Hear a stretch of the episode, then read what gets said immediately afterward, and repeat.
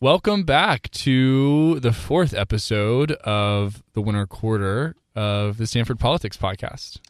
And Rip's last episode this year. That's right. I uh, am leaving to go to Stanford in Washington. But the good news is, I, if my fellow hosts allow it, could like call in and offer Of course, anytime. takes from my experience in DC, our nation's capital. Give us all of the hot gossip. In fact, I'm going as a pol- as a correspondent for the Stanford Politics Podcast exclusively to be on the ground. We've expanded to be a bi-coastal operation, and I uh, have graciously volunteered to go to Washington as our uh, DC correspondent.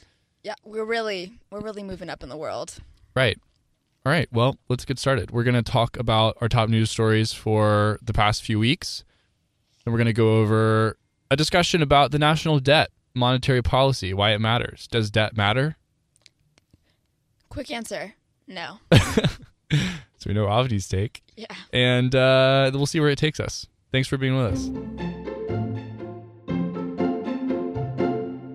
So my top story for the past few weeks is the uh, sort of an addendum to the national emergency discussion that I believe we had last time, and um, just about the fact that the House has passed a resolution to override the president's declaration of a national emergency, and as of this evening, with the confirmation that Rand Paul is going to vote with the dissented Democrats, uh, and that there are three other Republican senators who are doing the same. It appears as if that will be able to pass the Senate as well, which is big news. Huge news. Huge news. So, big rebuke of the president. And Um, sort of restores my faith in like the fact that the legislate legislative branch can be an effective check on executive power. Right. Always a concern. Right. So, I mean, uh, my question is I wonder how, like, what is Trump's next move, right? Like, this whole time he's been, it's been like, I'm either going to shut down the government or I'm going to declare a national emergency. And so, if he can't declare a national emergency, or he did, but he, it doesn't work, what's his next move? What's his play? I think I think he can. I th- he'll probably spin some sort of immigration budget as a version of the wall. Yeah. Like we will have a digital wall. We will have a smaller wall in these parts. We are going to be reducing immigration in X Y Z. So we're going to have a policy wall. Um, No, yeah, I think that's right. I think he'll just, honestly, I think he'll probably, like, walk right up to the edge of his lying and saying that, like, we built a wall. Which he's kind of already done. I mean, Yeah. he said he's been like, we're, the wall is under construction, Yeah. like, we're building yeah, the wall wall's been under now. Slats. construction for a while now. Yeah, yeah, yeah. those slats are really. There was that Um, one post where he was showing off the different versions of the wall, and he was like, "Which wall do you guys like best?" Yeah. Twitter poll. Yeah. this is how all policy decisions are made Yeah. from now on. Twitter poll. I I wouldn't be surprised if the like shutdown style budget wall thing happens again. Like I really wouldn't be shocked if he is so myopic as to try to go at it again. Yeah, I don't know. I don't know. I mean, I think honestly, I think for him, it's just a question of whether or not he can like psychologically convince himself that he's actually won. And if he can do that, then he won't shut down the government. But if he believes that he's lost, he will because he just can't stand to lose. Um, but I don't know. We'll see. It's interesting nonetheless. Okay, who's next? Yeah, I guess I can go. Okay, Go So to bring a little bit of like foreign policy spice to the podcast. always you with the foreign policy spice. Always new with foreign policy spice. So um, if so, for those who don't know, India and Pakistan have always had sort of pretty tense international relations due to the fact that India and Pakistan used to be the same country, and then after like British rule ended, um, they sort of divided themselves based on quasi religious grounds, with Pakistan being more Muslim and India being more Hindu. And the divide occurred in this region called the Kashmir region, which is coincidentally where I'm from. And uh, so for decades, ever since um, like India got its independence from Britain, the Kashmir region has been like super, super contentious. So a lot of war, like both my grandparents fought in the Kashmiri like conflicts, um, and they sort of haven't ended properly. Even though there's been a lot of eff- like efforts on both sides, sort of stop the like suicide bombings and like different like small like militia attacks across the border. Um, nothing has essentially happened in like the last 50 to 60 years as to resolve that. Um, and tensions around the Kashmiri region are sort of what people point at when they think of like an India India Pakistan nuclear war escalating.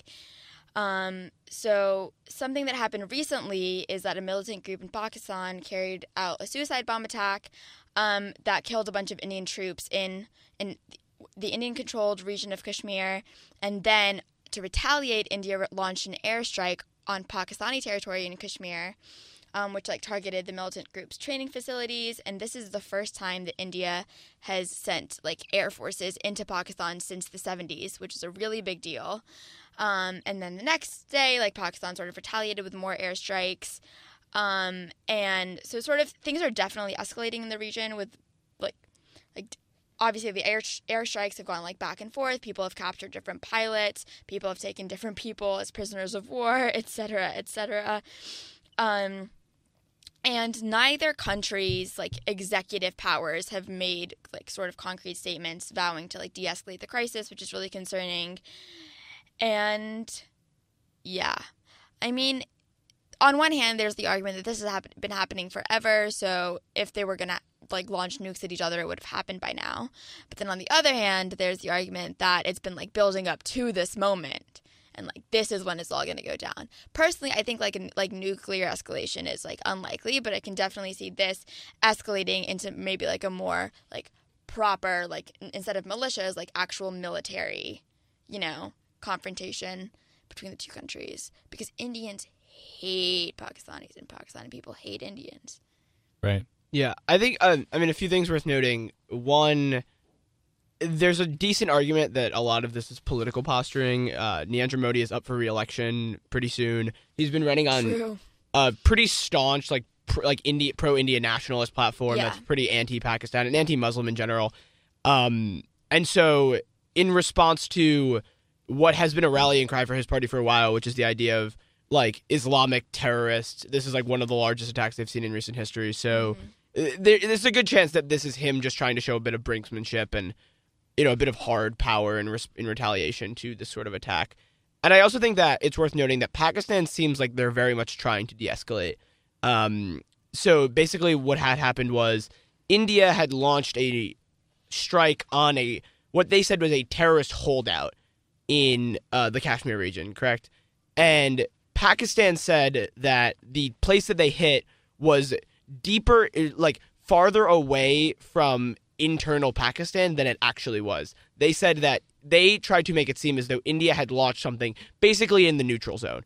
Whereas they had actually launched a strike well into Pakistani territory. And that seems like a move on the part of Pakistan to say, look, no harm, no foul. We don't want to really like escalate a conflict that we know that we have no chance of winning. Um, it seems like India hasn't really backed down, but then again, if they were posturing, they'd have no reason to.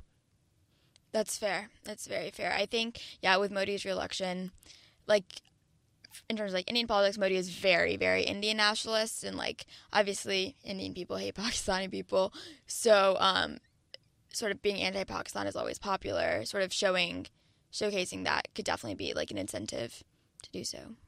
What, if any, do you think is the United States' role in this conflict? Nothing. Well, Or what's interesting. or what stake is the United States a stakeholder in this? Do we have an interest in this? I mean, other than you know, like avoiding global nuclear winter. I mean, it's definitely interesting because one of the bigger complaints about, um, like the backlash in Washington has been Trump's inability to appoint diplomats, um, whether it be for lack of effort on the administration's part or just like blockage by Democrats in Congress to just like not let votes go through. But at the current moment, we have like an acting head of the, Sec- uh, the Department of Defense.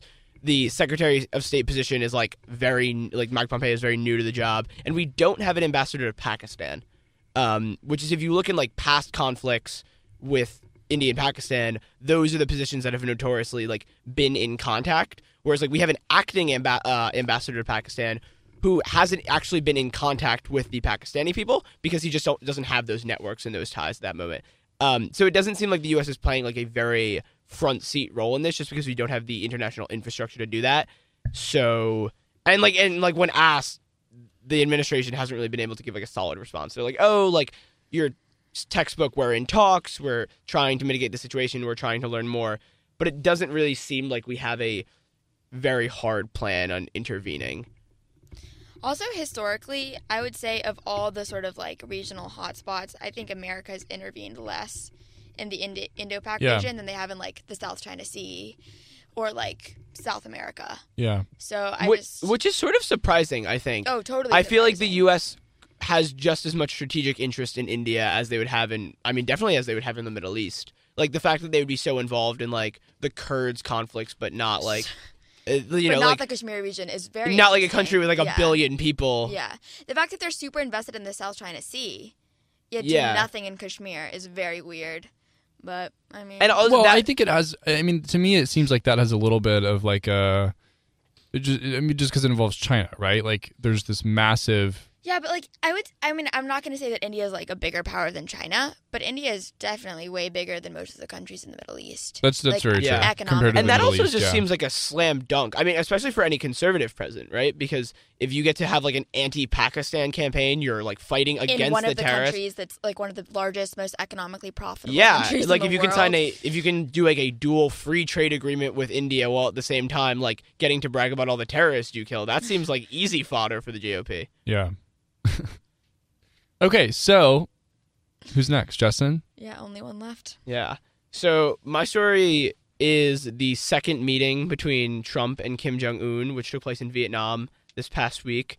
Uh, this was expected to be by most to be a follow up to the what was in inevitably a kind of vague outcome from the last meeting where Trump and Kim they left on good terms. They didn't actually get anything down pat, but they did say that they were going to continue having talks and they were eventually going to get to something con- concrete. This was supposed to be the point at which they got to something concrete.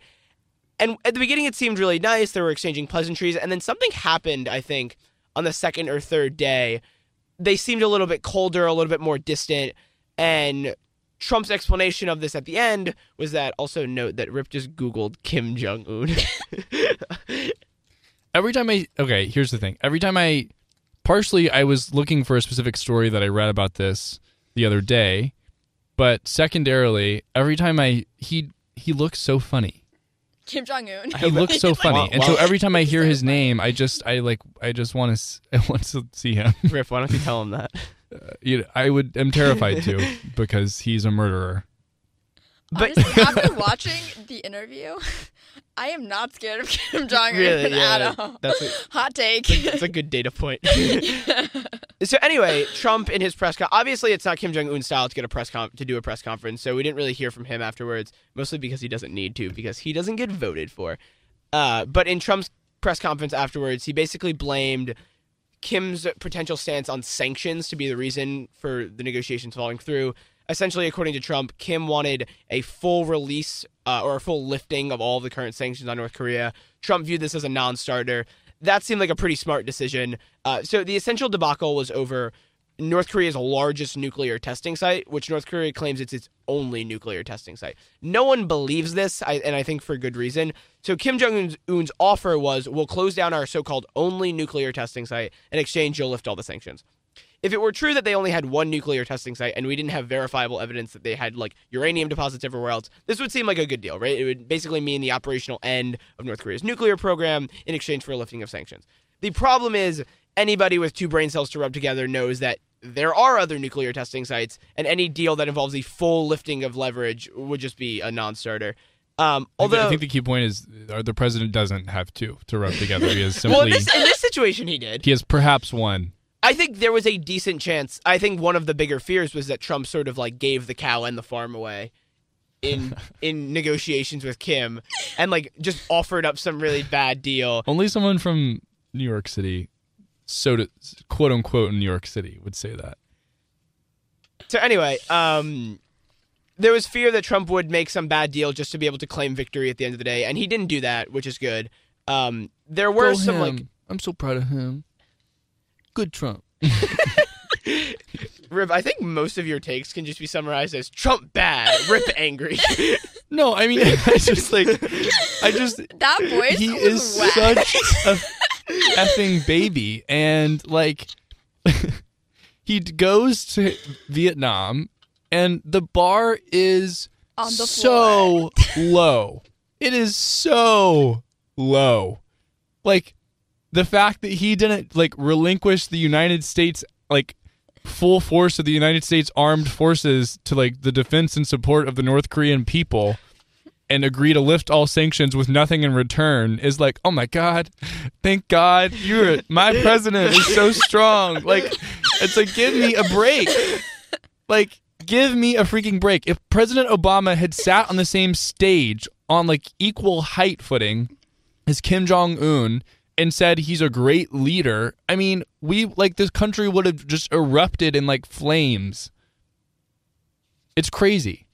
I'm sorry. Anyway, keep anyway, going. well, I okay, so I do think that I'm not saying we have to like roll out the fucking red carpet for him, but I, he does deserve credit. I think if you're in a position where you're working with a nuclear power, your immediate instinct is to get the nukes away from them as quick as possible, and so you there is a tendency, I think, to give away too much in those sorts of proceedings because the other side has so much leverage. And I think the fact that Do was- they? They're not like they're not going to nuke us. Is the like? Right, I, I don't say- think. I, I think he with- deserves literally no credit. He has accomplished nothing. You could, well, I mean, you could say with 99.999% certainty that they're not going to nuke us, but like it only takes one time for like everyone to die. They're. I mean, they're not like. I look. I'm not saying we shouldn't work obviously actively towards a solution in which like North Korea is not a nuclear power, but like it is Okay, wait. not So risk. let- it is. It is not to the point where like. I don't know. I don't know, but like if you had to, if you had to make a prediction in the next 20 years, what's the most likely thing to end humanity? It's, I would say the odds-on favorite is like a nuke from North Korea, and I like I would Maybe say not that, from North. Korea. I don't think it's from North Korea. No, I think it's Or a, a- maybe a nuclear weapon, but not from North Korea. Okay, so a nuclear weapon, and there are like two places, three places that that could possibly originate.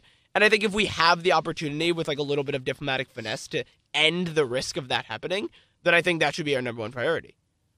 I just think I think Kim Jong Un is is not stupid actually, and I think oh, I if know, I totally the agree. only thing that the first summit is, is that what we call it, like a summit? Where do they have the first summit? To just Anyway, it doesn't matter. Singapore, but Singapore. Um, it was actually like it it was interesting and a lot of coverage I think on him and on that summit in general was interesting because it sort of revealed that he is not an idiot, right? Like he's kind of a smart guy. He's a lot more savvy than his predecessors. Um, and at the end of the day, like the reason that North Korea gets away with crazy shit all the time is because they, if anyone questions them, like wave their nukes in the air and threaten to blow everybody up. But you know they're not going to do that. Like I just don't think they're going to do that. Um, and it's not. It's not like I think it's a dis- different situation with Russia. Like you know, the United States would obliterate North Korea militarily if we ever so chose to do so. Um, that was redundant. So chose to do so, but just forgive me. Um, I don't know. I just I think I think the whole notion that like there's even a a reason to sit down at like a conference in Vietnam and like talk this one through is ridiculous. So, what do you think You would think- be wait, the wait. ideal deal from like what deal could you have foreseen coming out of this meeting in Vietnam? I don't I don't think there should be any v- meeting in Vietnam. I think I think Trump should continue to draw a oh I, I, you know okay well let me walk back when I said earlier he, he Trump deserves no credit whatsoever. I think Trump deserves a little bit of credit for being willing to take such a hard ass stance on North Korea.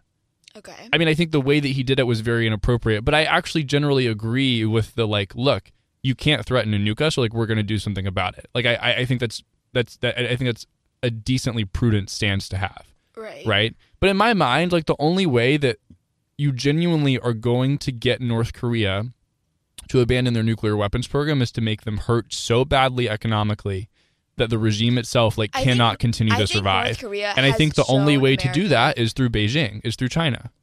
And we are currently absolutely not in, in a position to leverage our relationship with China to make that happen.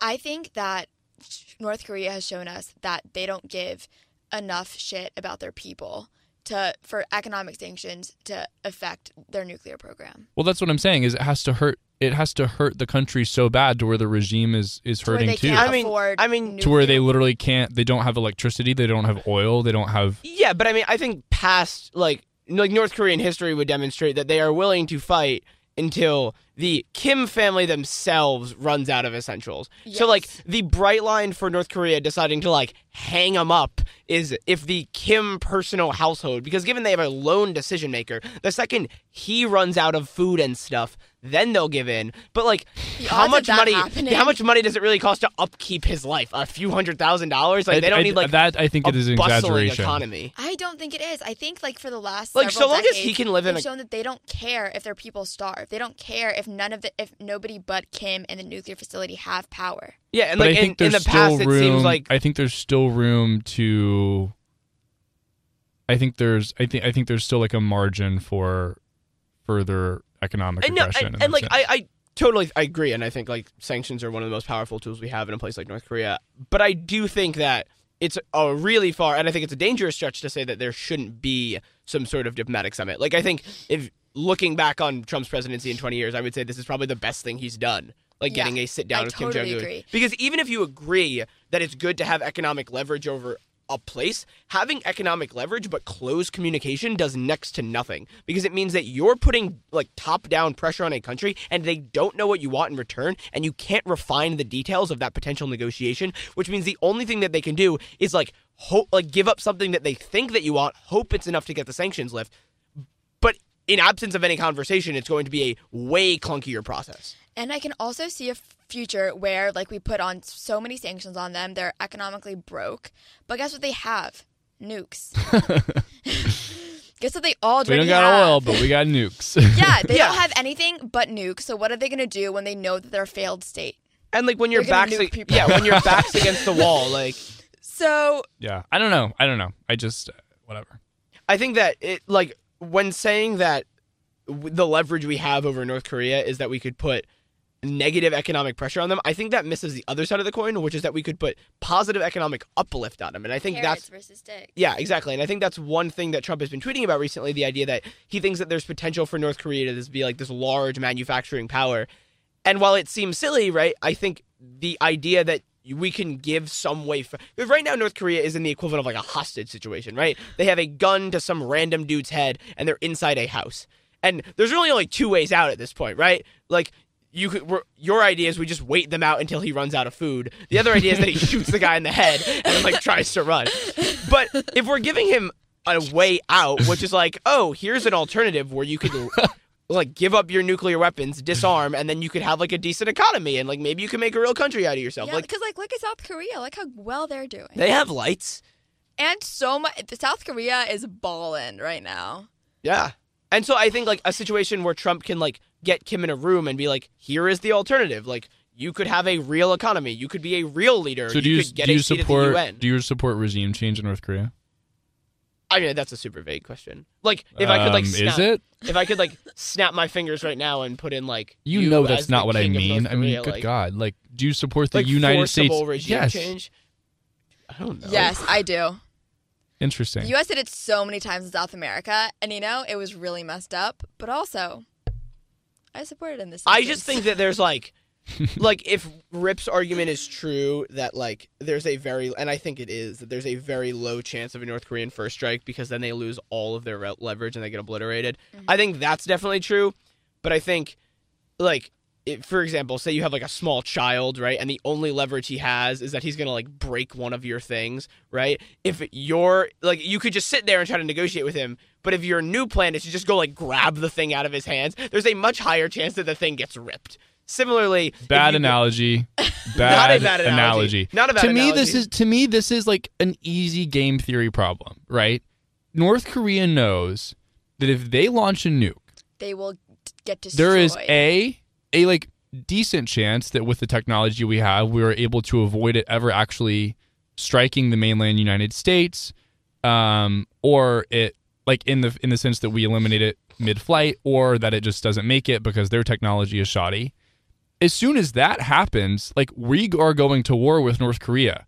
When that happens, they lose, and like But- Kim Jong Un is probably going to die, and so like there is literally no outcome in which lo- North Korea launching a nuke at us is or or anyone else in the world turns out well for them, and they know that. Well, And so look, that- I'm not agree, saying I'm I not agree. saying it discounts the threat of having a total nut job with his finger over the button that could, you know, end the world forever. But I think we have to like remind ourselves constantly of the rational versus irrational like fears that we project onto the situation. I, I think that's definitely true, and I think that's more of a reason to oppose regime change, right? Because if that argument is true, then the current situation is stable, right? There's a very low chance of a nuclear first strike. But I agree. if you I go agree. I don't support and try to like change. assassinate Kim Jong Un, then if he has nothing to live for, and like if I the ships are agree. coming to the shores, then like what the hell else is he going to do besides launch a nuke? Right? He has like if I he agree. has one tool at his disposal, and it's the button. And if he sees no, people come the thing to is kill you him, do it secretly before he knows. but like odds that works out well, uh, well, ninety percent max. well, I think it's possible. All right. Well, I think we've covered that. So, since no one brought it up in their top story rundown, should we talk about Michael Cohen? Let's do it. Let's do it. So, what do we think about Michael Cohen? Uh, love him as as as a liberal. I love everything he says, and he's right. Or maybe we should ask him. I, I should pose a more pointed question to the group. Do we trust Michael Cohen? Yes, anything that's bad for Trump is good for me, the left. Okay. This has been this has been Justin's TED talk on partisanship. Glad we've got that down. no, I okay. Here's here. I'm actually gonna make a real point out of this. I thought the hearing, and I watched an embarrassing amount of it, was atrocious. It I was such a mess. It, It was. I think such a mess. a really like if you only had like an hour and you had to demonstrate to somebody How how, to disgusting and toxic American politics has become, I think it would be a great thing to show them. It's one side of the aisle being like, "Tell me more about the president being bad," and the other side of the aisle being like, "You're mean to the president? Wow, you are the devil." And like that's the whole and like there was no substance being debated. No one was like, I think Trump is this or I think Trump is that. It was one side being like, You're a liar, and the other side being like, Yeah, he is a liar, but he lied for Trump, and the other guy being like, You can't be mean to Trump. And it was that for four hours. yeah. it was yeah, it was pretty bad. My main critique of the hearing was I felt like Democrats should have been more like like patient but skeptical with Cohen. Like to me the best the Instead best of just like latching on and be like, yes. Yeah, yeah, yeah. Like to me the best the best way to take it is like, look, like you have lied before this body before under oath and like you did bad shit for a really long time. So like, you know, you're not our best friend. Like you are going to prison, but like we'll take you at your word that like you're trying to like make a new man out of yourself and tell the truth and like we'll hear you out. You know what I mean? And I think there was a little too much of like of like immediate and like willing just in total forgiveness um which which doesn't bother me in like a philosophical sense but um just i think from a political standpoint is seems uh dubious Okay, so now I want to pose what I think is a more interesting question, which is what are the implications? now that you sat through my boring shit um, listen to opni's more interesting question um, what are the implications of this hearing for I- who and why? I think uh, the Democrats got a little bit of a leg up in that because there's a number of people they could like make a political circus out of. Like they, this isn't like the first time that this is going to happen, right? Like the Democrats realize that they can now have a running brand of television where they just bring in former Trump people like Omarosa types that have turned against him that they could just like sit down in a chair for four hours and it could be a whole game, and then sustain like I think the like history seems to say that sustained hearings like this that all make their way into the public spotlight probably will have some effect on approval ratings. Yeah. Um, I don't know. I saw a lot of opinions. I mean, given they were probably by relatively liberal journalists who said like Republicans didn't do an adequate job of diminishing Cohen's credibility, which I generally agree with, but I don't know that it's like that consequential in terms of uh, political approval of the president. Um, I don't know. I mean, I think like Maggie Haberman said this on I think it was the Daily uh, podcast. She was like either, and I really like Maggie Haberman. I think she's brilliant, but this was kind of like a no shit moment. She was like, well, either this will turn out to be just another series and like partisan uh, circus shows uh, throughout like the investigation of Trump era, or like in a year, if there are impeachment proceedings, like people will look back and see this as the first step. And it's like, okay, well, obviously. Um, but I don't know. My general sense is like not a huge deal, to be honest. Yeah, I think it's one of those things where, in absence of corroborating evidence, the Republicans do make a very good point that Michael Cohen lied before Congress and is like a prolific liar. I think the Democratic argument that yeah, he I- is a prolific liar. I just don't understand what Cohen's incentive is to lie now. No, yeah, yeah, yeah. I mean, I, I agree, You know? Yeah. Like, what's the point? but I don't. I don't. no, think, I- like, I don't I think, think- that I think- means we have to say, oh, well, obviously he's telling the whole like whole truth, and so you know he must be. We we should take everything he says and write it down as is te- is like bi- the Bible. I mean, Yeah, you know, but it also didn't seem like he. I one thing that I saw a lot was Democrats trying to solicit responses for him to like Cohen to confirm some of the more raunchy stories we heard. Like there were questions about like the P tape, and there were questions about whether or not Trump has like a love child, and whether or not he like abuses Melania. And he, he categorically denied most of those things, or all of those, all of those three things. And so a lot of it had to do with you know, he had some interesting information about like the Roger Stone stuff and like things that Trump had directed him to do. And I do think that if more corroborating evidence comes forward, then this could be like legitimate evidence in whatever way, shape, or form. I don't think anything like legal is going to come out of this. I think it's just going to be more like Trump president is shady and like has done shady things relating to paying off Stormy Daniels and relating to paying off other people. Um, and I think it will have more political fallout than legal fallout.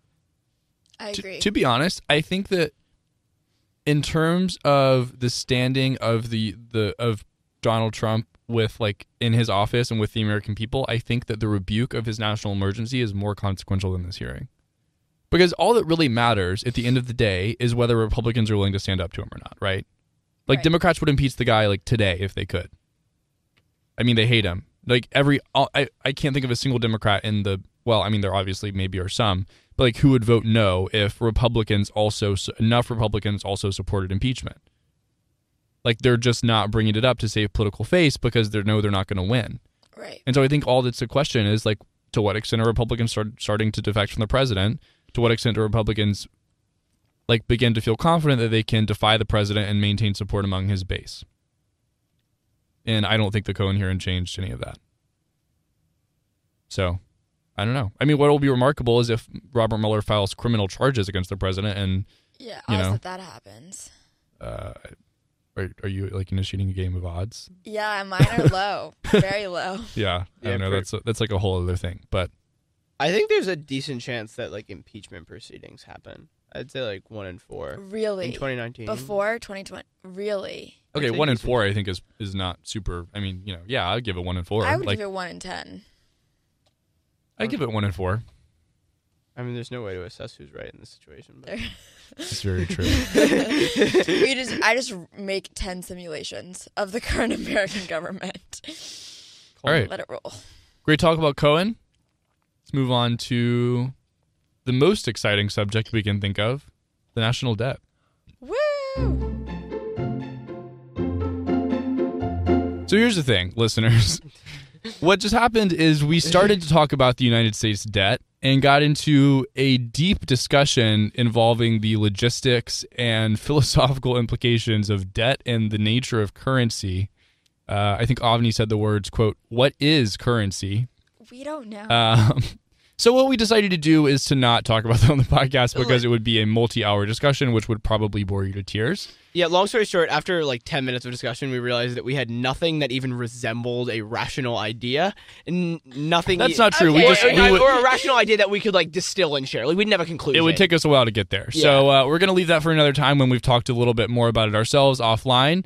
For now, that's all we're going to put out for today. Uh, I am signing off at least live from Studio B until next fall, which will be my senior year. And uh, yeah, thanks for tuning in. Hope you tune back in in the spring when Harrison, our other great co-host, is back from Oxford. Any other comments? we'll miss you. We will miss you, Riv. And I'll you be better back. bring Enjoy back watching. I'll be back. takes I'll be back. I will bring back fresh takes. from DC. Thanks for tuning in. Want to give a huge shout out to KZSU, uh, the radio station here on campus, uh, for letting us use their equipment. Thank you so much. And if you're in the Bay Area, tune in to 90.1 FM uh, for amazing music, sports, news, and uh, other cool radio stuff from KZSU. Thanks.